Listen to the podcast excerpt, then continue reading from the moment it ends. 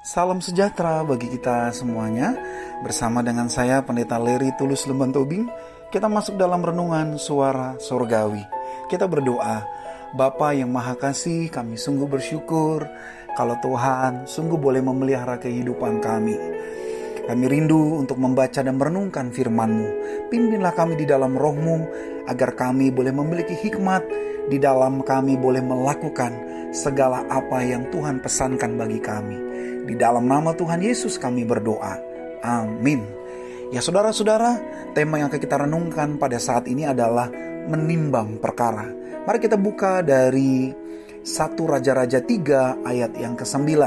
Firman Tuhan berkata, Maka berikanlah kepada hambamu ini hati yang faham menimbang perkara untuk menghakimi umatmu dengan dapat membedakan antara yang baik dan yang jahat Sebab siapakah yang sanggup menghakimi umatmu yang sangat besar ini?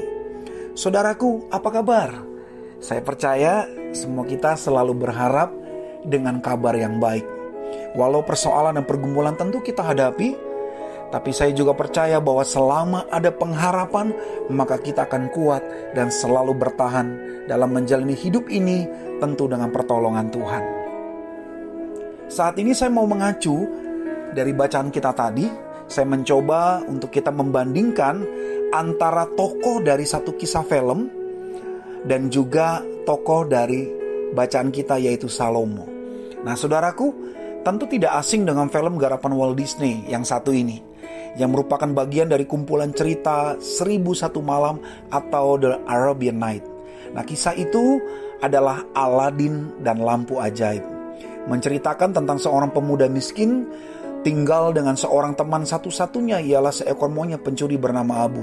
Singkat cerita, pada akhirnya ia memiliki kesempatan untuk merubah nasibnya dengan memiliki sebuah lampu ajaib.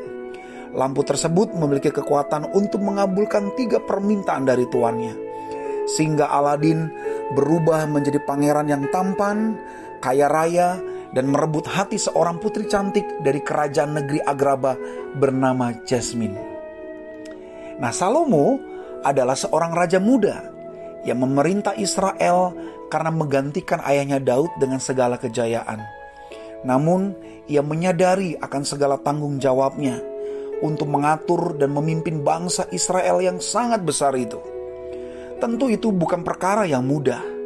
Nah, karena itu diceritakan dari satu Raja-Raja 3 ayat yang kelima, saat Salomo ke Gibeon, Tuhan menampakkan diri kepada Salomo dalam mimpi pada waktu malam. Berfirmanlah Allah, mintalah apa yang hendak kuberikan kepadamu.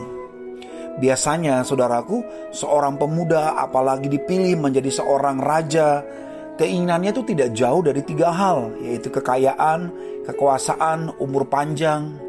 Tetapi yang sangat menarik, jawaban Salomo itu berbeda. Ia justru tidak meminta semuanya itu. Ia hanya meminta satu saja, yaitu hikmat Tuhan yaitu untuk menimbang perkara, membedakan apa yang benar dan apa yang jahat. Nah, permintaan itu sangat mulia dan Allah pun bersuka cita atas permintaannya itu dan Allah mengaruniakan hikmat kepadanya sehingga ia dapat menjalankan segala kepemimpinannya dengan sangat hati-hati, adil dan benar. Itulah perbedaan yang ada antara Aladin yang berpikir hanya untuk kesenangannya sendiri, sedangkan Salomo memikirkan untuk kepentingan orang lain dan banyak orang. Nah, bagaimana dengan kita? Apa yang dapat kita pelajari dari renungan saat ini? Bagaimana dengan kehidupan doa-doa kita? Apa yang kita minta kepada Tuhan?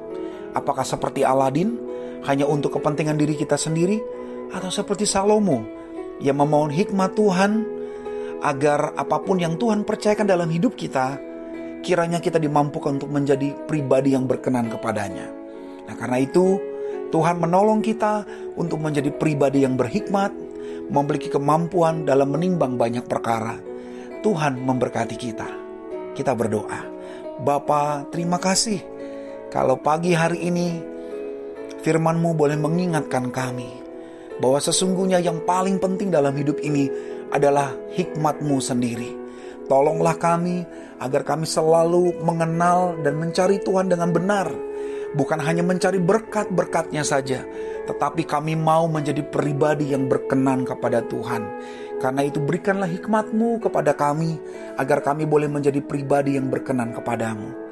Kami mau nyerahkan aktivitas kami di hari ini, agar semuanya boleh hanya menjadi hormat dan kemuliaan bagi namamu. Di dalam nama Tuhan Yesus kami berdoa. Amin. Selamat beraktivitas. Tuhan Yesus memberkati.